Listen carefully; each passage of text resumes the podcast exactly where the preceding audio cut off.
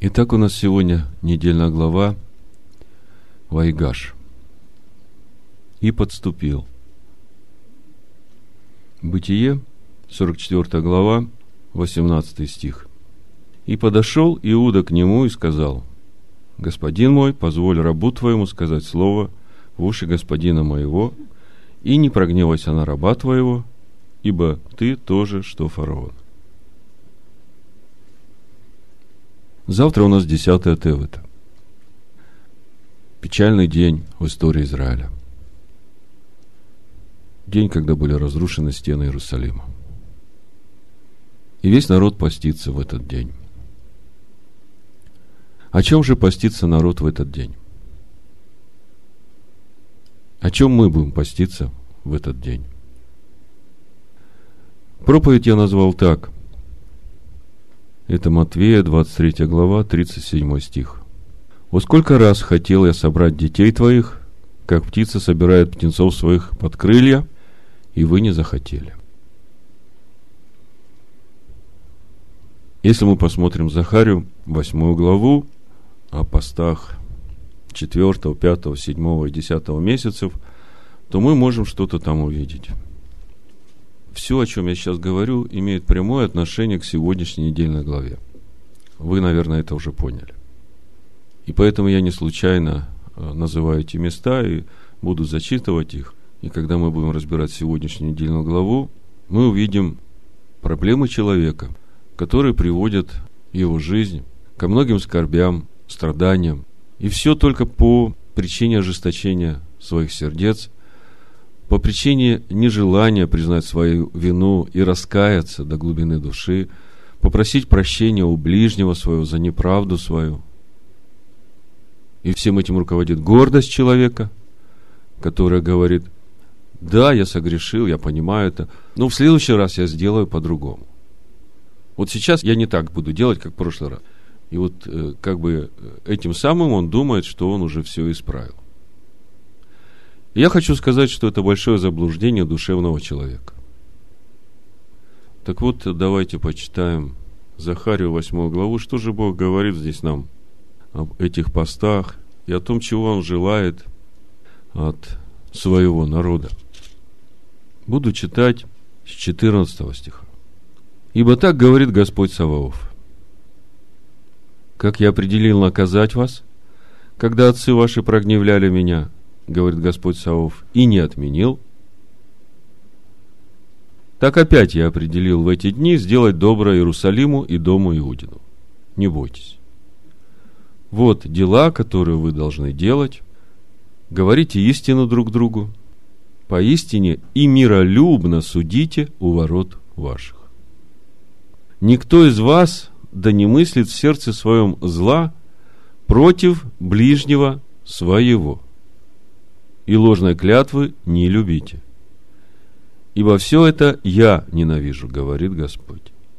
И было ко мне слово Господа Саваофа, так говорит Господь Саваоф, пост четвертого месяца.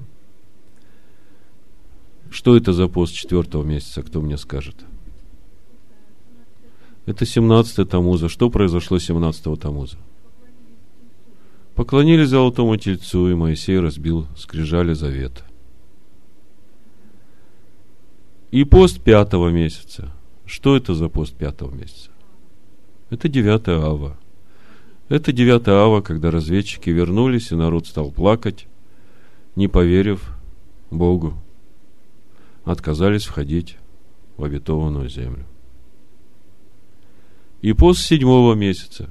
Что это за пост седьмого месяца? Неправильно. Ни день суда, ни Йом-Кипур. Вы сами подумайте. Все эти посты, которые здесь перечислены, пост четвертого, пост пятого, пост седьмого и пост десятого, это посты скорби, скорбь о непослушании Богу. Разве Йом-Кипур попадает под это описание? А вот если мы будем говорить о третьем Тишре, когда постятся постом Гедалье, когда был убит последний управляющий в земле Иудина, и из-за этого остаток Иуды вынужден был уйти из земли Иуды и потеряться, рассеяться в Египте. Вот это скорбь. Вот это пост седьмого месяца. И пост десятого месяца, когда Навуходоносор подступил к Иерусалиму и подкопал стены Иерусалима, началось разрушение Иерусалима. Разрушен храм был, как вы знаете, 9 ава. Так вот, что же Бог говорит? Как я определил вас наказать, так и наказал. За что наказал? Тут он говорит, говорите истину друг другу, и поистине миролюбно судите у ворот ваших. Никто из вас да не мыслит в сердце своем зла против ближнего своего. И ложная клятва.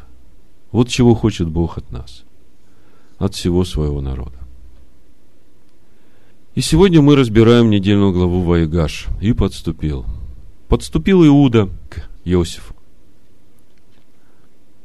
Если смотреть традиционные иудейские комментарии, то все они превозносят Иуду, а некоторые, к великому моему сожалению, даже ругают Иосифа. И когда я на это все смотрю,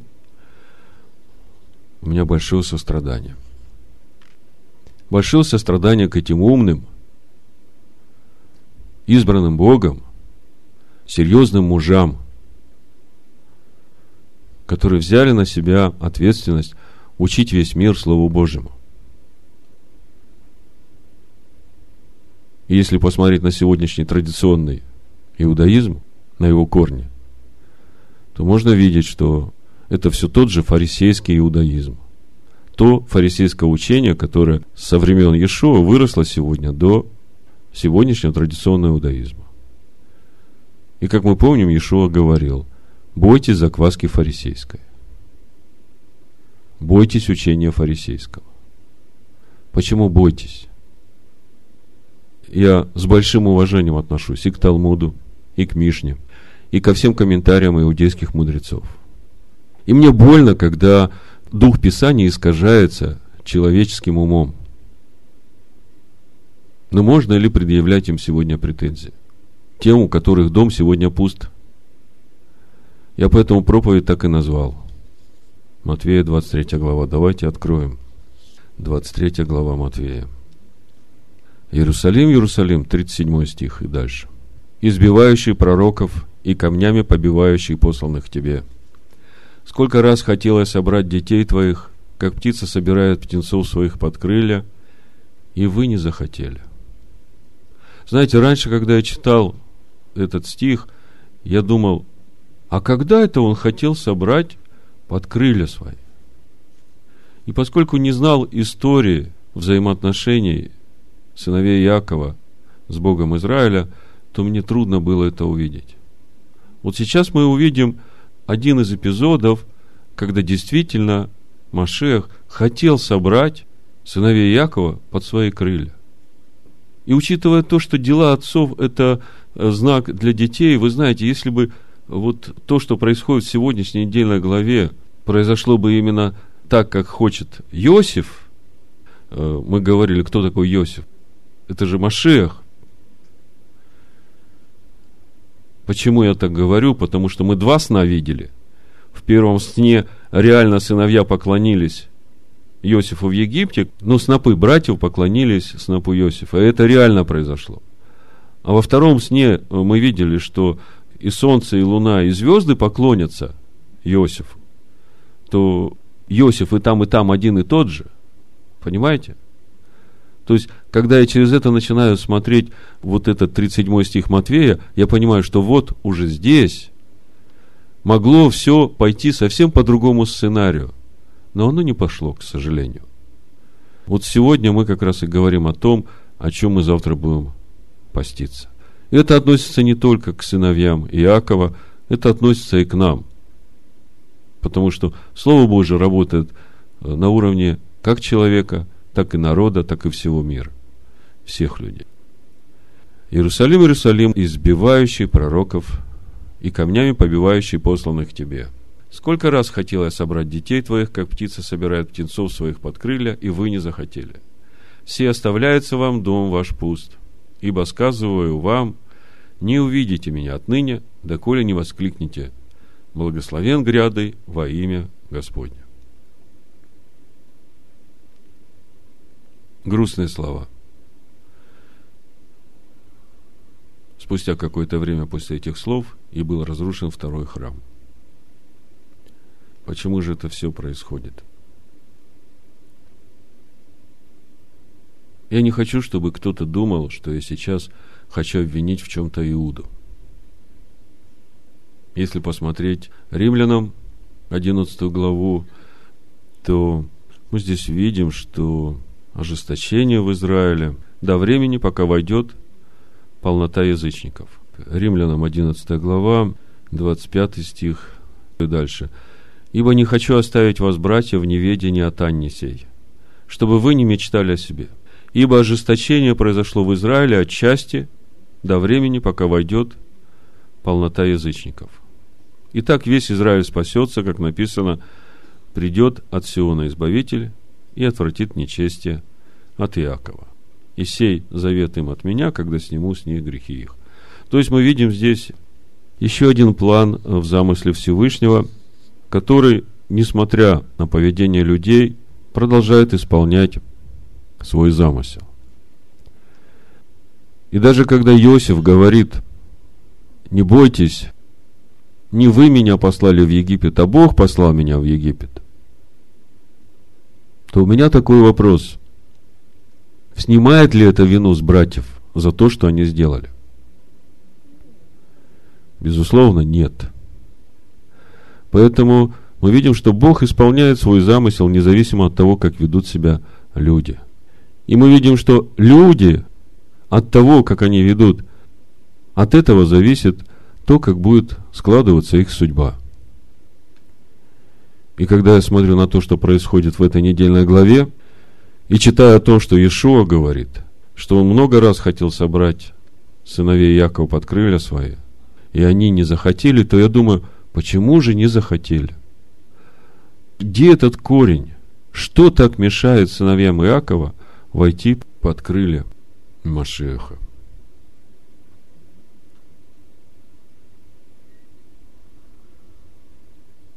Давайте посмотрим сегодняшнюю отдельную главу. Посмотрим, что здесь происходит.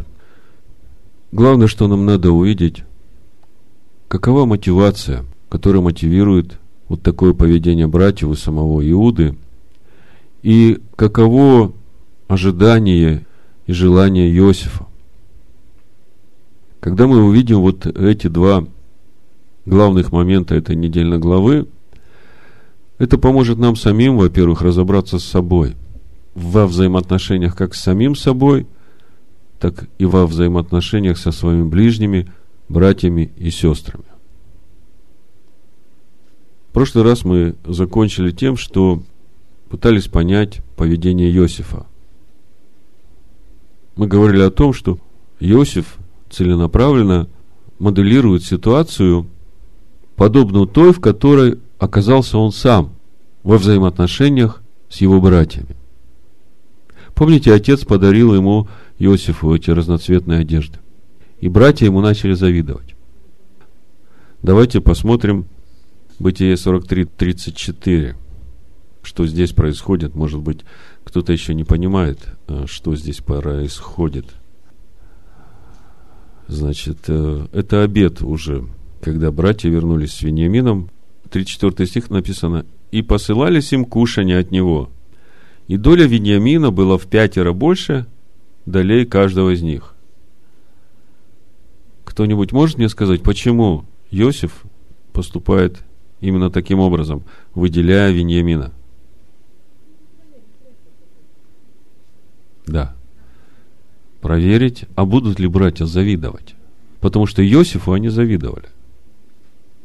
Ну и потом эта ситуация с чашей, как бы подставить э, Вениамина, выставив его как вора, как бы создав все предпосылки для того, чтобы братья отвергли Вениамина. И вот сегодняшняя недельная глава, как бы развязка этой ситуации. И подступил Иуда. И мы видим, что Иуда не собирается отдавать Вениамина Иосифу и готов сам остаться рабом у Иосифа, но чтобы Вениамин и братья вернулись к отцу. И если читать иудейские комментарии сегодняшние традиционные, все в один голос утверждают, что вот это свидетельство того, что Иуда покаялся, и вот это вот э, его поступок, как плод покаяния, и вот Иуда такой хороший и молодец. Давайте посмотрим мотивацию поведения Иуды. В моем понимании, если человек покаялся, то в чем покаялся? Это раз. Перед кем покаялся? Это два. И что должно быть результатом этого покаяния? В моем разумении это должна быть новая природа человека, которая являет любовь Бога к ближнему. Что мы видим в этой ситуации?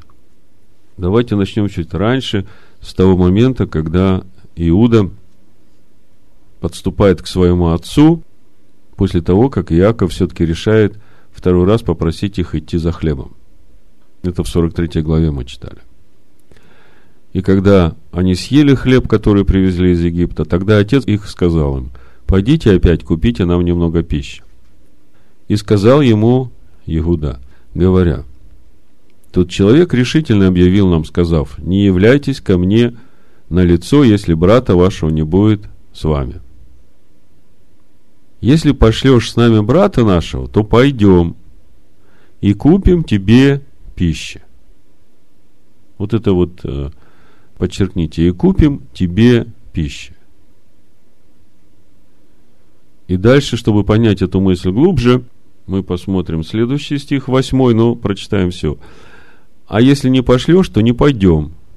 Ибо тот человек сказал нам, не являйтесь ко мне на лицо, если брата вашего не будет с вами. Израиль сказал, для чего вы сделали мне такое зло, сказав тому человеку, что у вас есть еще брат. Они сказали, расспрашивал тот человек о нас и о родстве нашем, говоря, жив ли еще отец, есть ли у вас брат.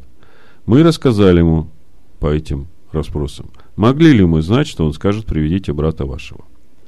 И вот восьмой стих. Иуда же сказал Израилю, отцу своему, «Отпусти отрока со мною, и мы встанем и пойдем, и живы будем, и не умрем, и мы, и ты, и дети наши». Вот он стих, который говорит о всей мотивации поступка Иуды. Речь идет о сохранении жизни отца, детей и самих братьев. Потому что голод везде. Скажите, вот эта мотивация, это свидетельство о новой природе человека? Или это просто борьба за выживание вот этого душевного человека? Вы понимаете, о чем я хочу сказать? То есть просто идет борьба за выживание.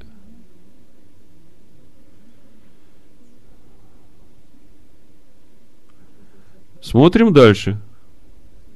Я отвечаю за него, из моих рук потребуешь его, если не приведу его к тебе и не поставлю его перед лицом твоим, то останусь я виновным перед тобою во все дни жизни. И если бы мы не медлили, то уже сходили бы два раза. То есть он упрекает отца в том, что мы медлили, в том, что он не отдает Вениамина, в том, что они терпят голод. И вместе с тем говорит, что я вот поручаюсь за Вениамина, мы сходим, принесем еду и с голоду не умрем. Теперь же, когда он подступил к Иосифу, сегодняшняя недельная глава Вайгаш, и рассказывает о всем, что мы уже знаем, о взаимоотношениях Иакова с Вениамином, заканчивает он свое выступление так. С 30 стиха буду читать 44 глава.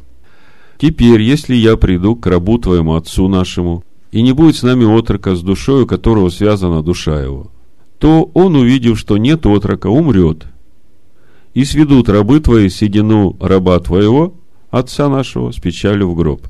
Притом я, раб твой, взялся отвечать за отрока отцу моему, сказав, если не приведу его к тебе, то останусь я виновным перед отцом моим во все дни жизни.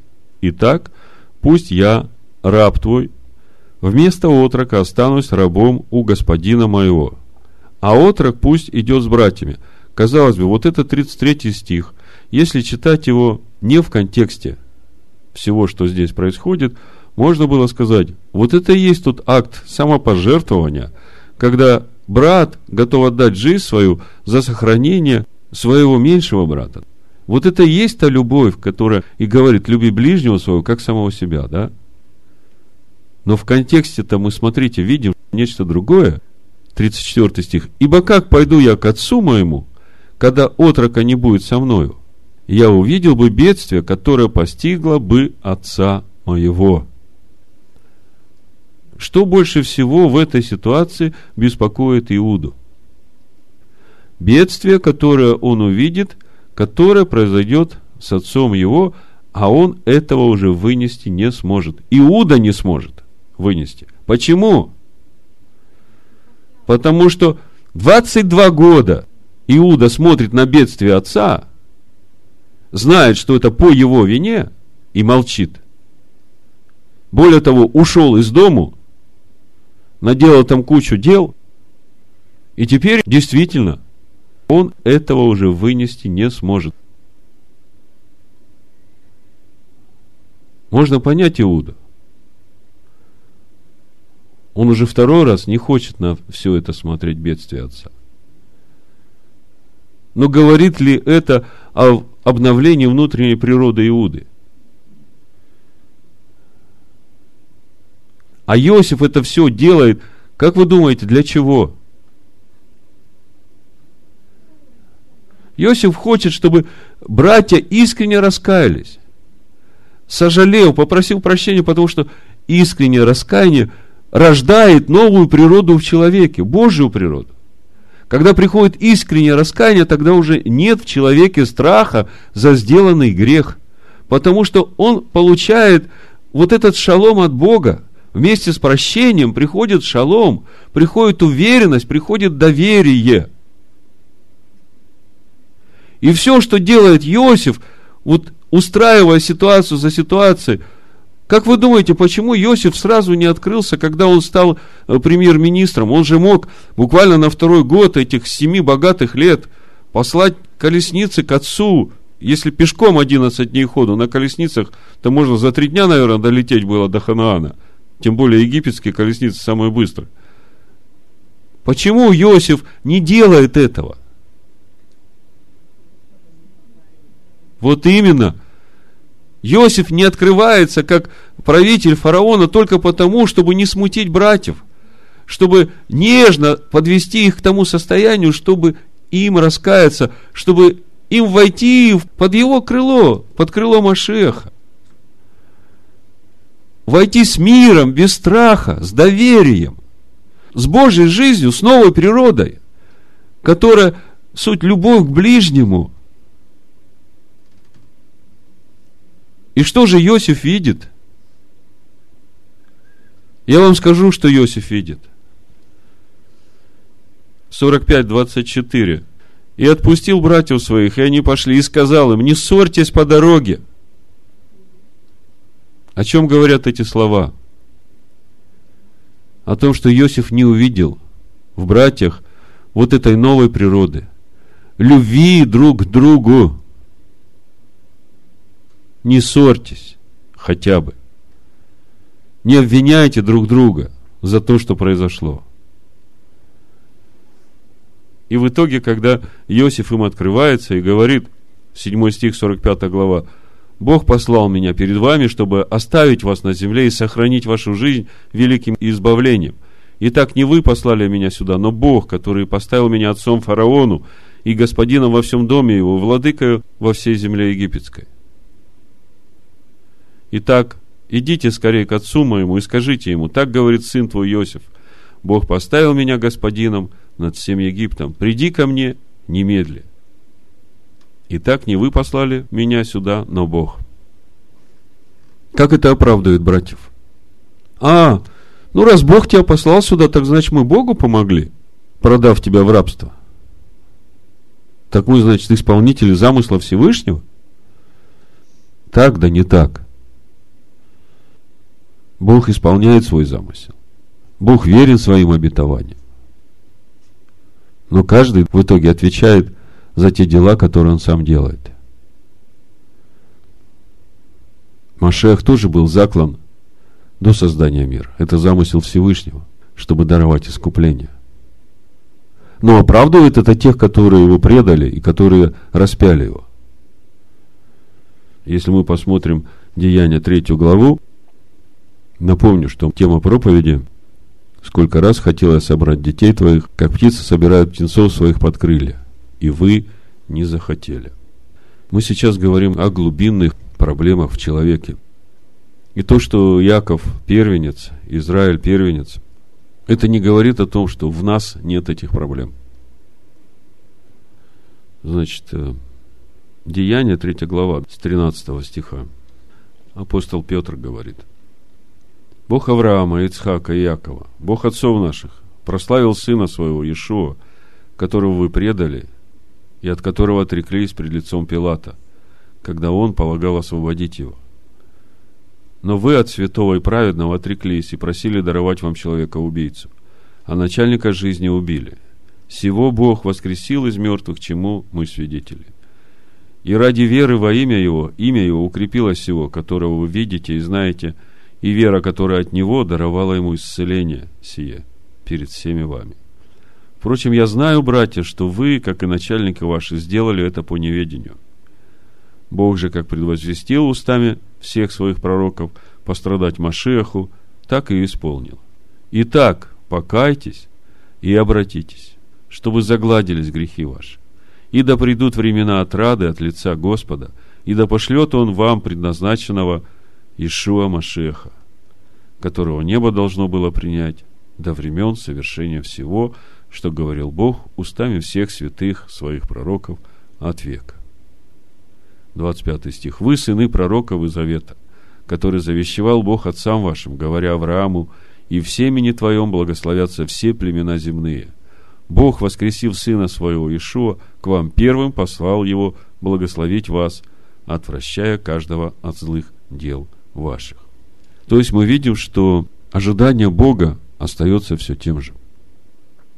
И вместе с тем мы видим, что ожидания Иосифа, они все еще остаются ожиданиями. Забегая вперед, я хочу прочитать эпизод последней их встречи. Это следующая недельная глава, Бытие 50 глава, с 15 по 21 стих. Мы увидим там истинное состояние братьев и поймем, почему Иосиф так плачет с 15 стиха. «И увидели братья Иосифовы, что умер отец их, и сказали, что если Иосиф возненавидит нас и захочет отомстить нам за все зло, которое мы ему сделали?» Скажите, вот это мысли, они свойственны человеку, который искренне раскаялся?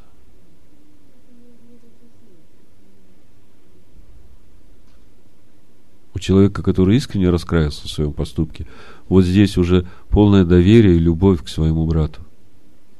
А здесь мы видим страх и недоверие. И послали не сказать Иосифу. Заметьте, послали, не сами пошли.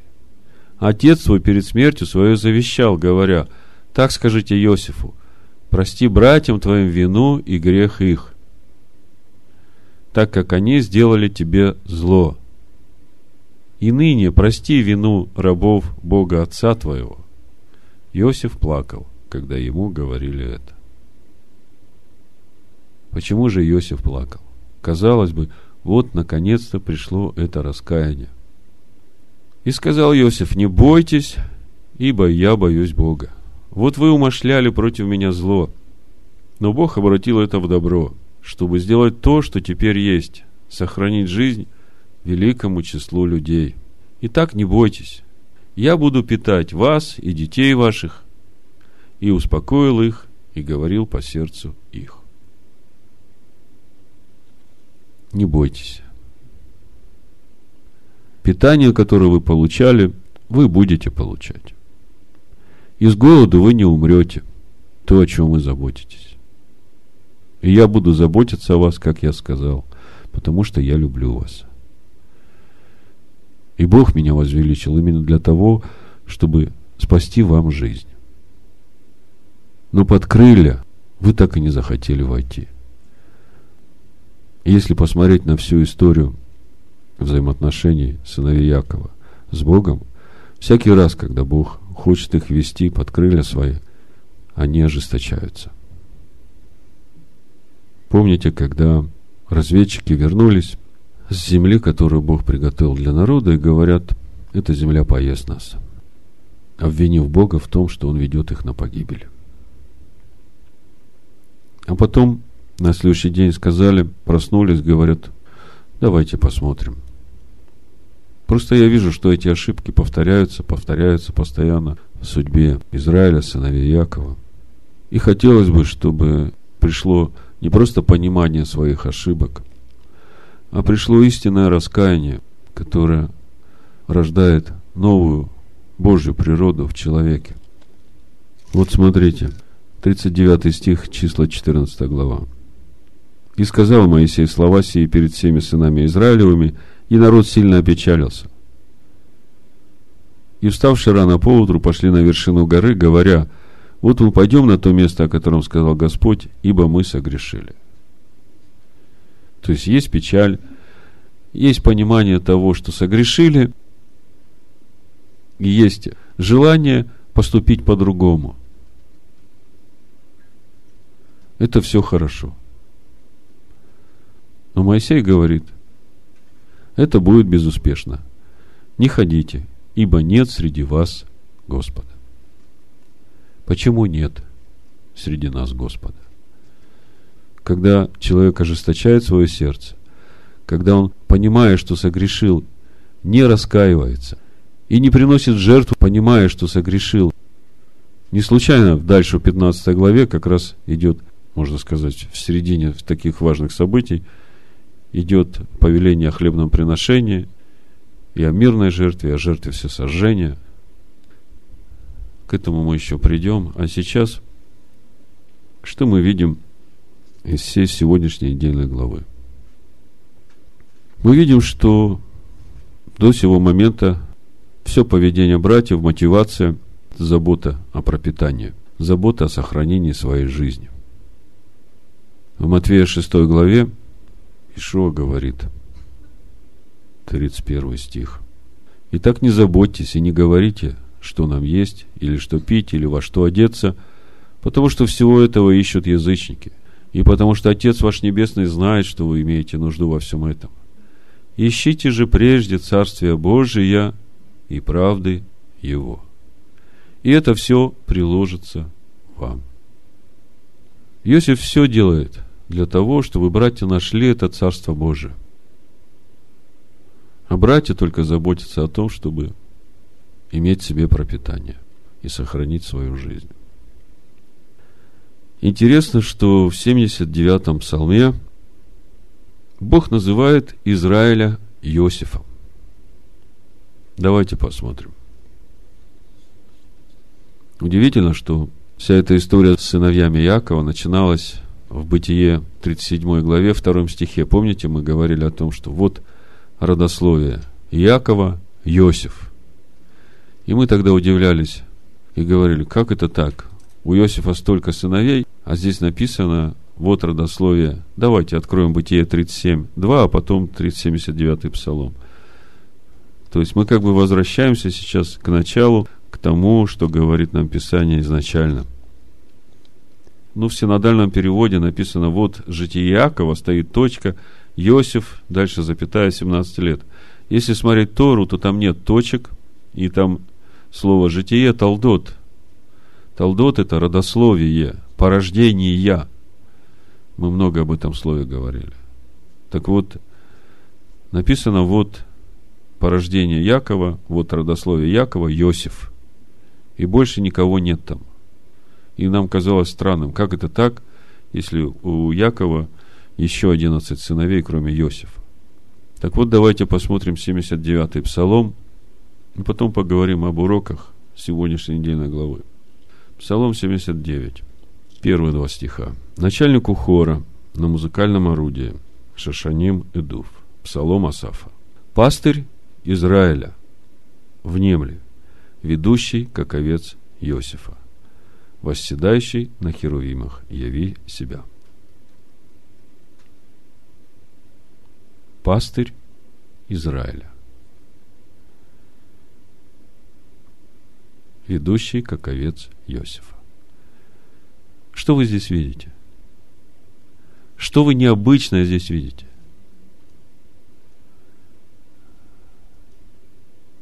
В этом псалме Израиль назван именем Иосифа. Пастырь Израиля, внемли, водящий как овец Иосифа. Скажите мне, почему здесь Израиль назван Иосифом? Что это значит? Что хочет Бог нам сказать через это? И Израилю в том числе. Вот родословие Якова Иосиф. И нам это уже казалось странным, и мы говорили об этом. Теперь мы читаем пастырь Израиля. Внемли, водящий как овец Иосифа. Что говорит нам этим Писанием? Это говорит нам о том, каким Бог видит свой народ. В чем отличие Иосифа в сегодняшней недельной главе от десяти сыновей Якова? Я не говорю о Вениамине. В чем основное отличие? В том, что Иосиф, страдая от своих братьев, заботится о сохранении их жизни.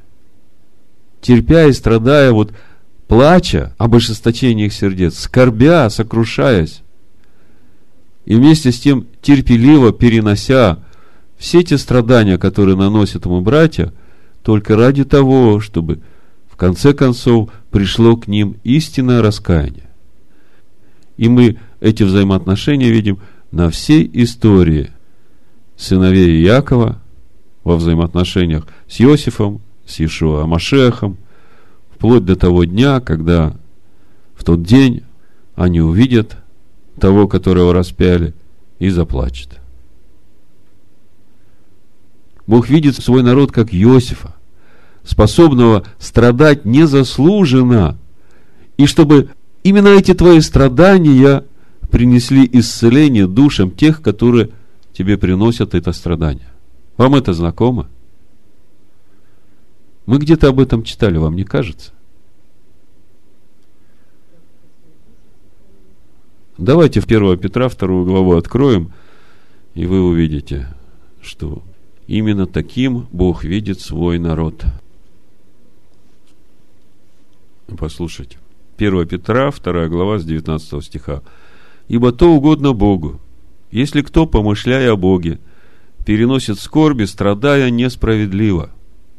Ибо что за похвала, если вы терпите, когда вас бьют за проступки? Но если, делая добро и страдая, терпите, это угодно Богу. Ибо вы к тому призваны. Слышите? Потому что и Христос пострадал за нас, оставив нам пример, дабы мы шли по следам Его – он не сделал никакого греха, и не было лести в устах его. Будучи злословием, он не злословил взаимно, страдая, не угрожал, но передавал то судье праведными. Он грехи наши сам вознес телом своим на древо, дабы мы, избавившись от грехов, жили для правды. Ранами его вы исцелились. Раньше, когда я читал этот стих, ранами его вы исцелились, я думал, ну, Речь идет об этих ранах, вот этих гвоздях в его руках и ногах, откуда течет кровь. И я понимал, что эта кровь пролита за мои грехи. И я понимал, что именно там, вот в этих ранах и мое исцеление. Но сейчас, когда я смотрю на взаимоотношения братьев с Иосифом, и заново читаю слова «ранами его вы исцелились», и переводя это даже и на себя, и на свои, свои взаимоотношения с ближними, когда ближние будут исцеляться моими ранами, когда я буду страдать и скорбеть незаслуженно от них, то я начинаю понимать, какими ранами приходит исцеление наших душ, какими ранами Его приходит исцеление наших душ. Мы каждый день Его раним своим ожесточением, своим судом, своим гневом, своим раздражением, своими претензиями к братьям и сестрам. А Он говорит, мы должны страдать незаслуженно, делая добро, веря в то святое, что есть в каждом человеке, сотворенном по образу Бога, и поддерживать это святое в этом человеке, чтобы оно пробуждалось в нем и обновляло его душу, исцеляя его душу. Понимаете, проблема вся в гордости человеческой, которая отделяет нас и от ближних своих, и от Бога. И самое главное, не надо мирить брата с братом, сестру с сестрой. Надо прикладывать усилия к тому, чтобы каждого из этих братьев и сестер помирить с Богом.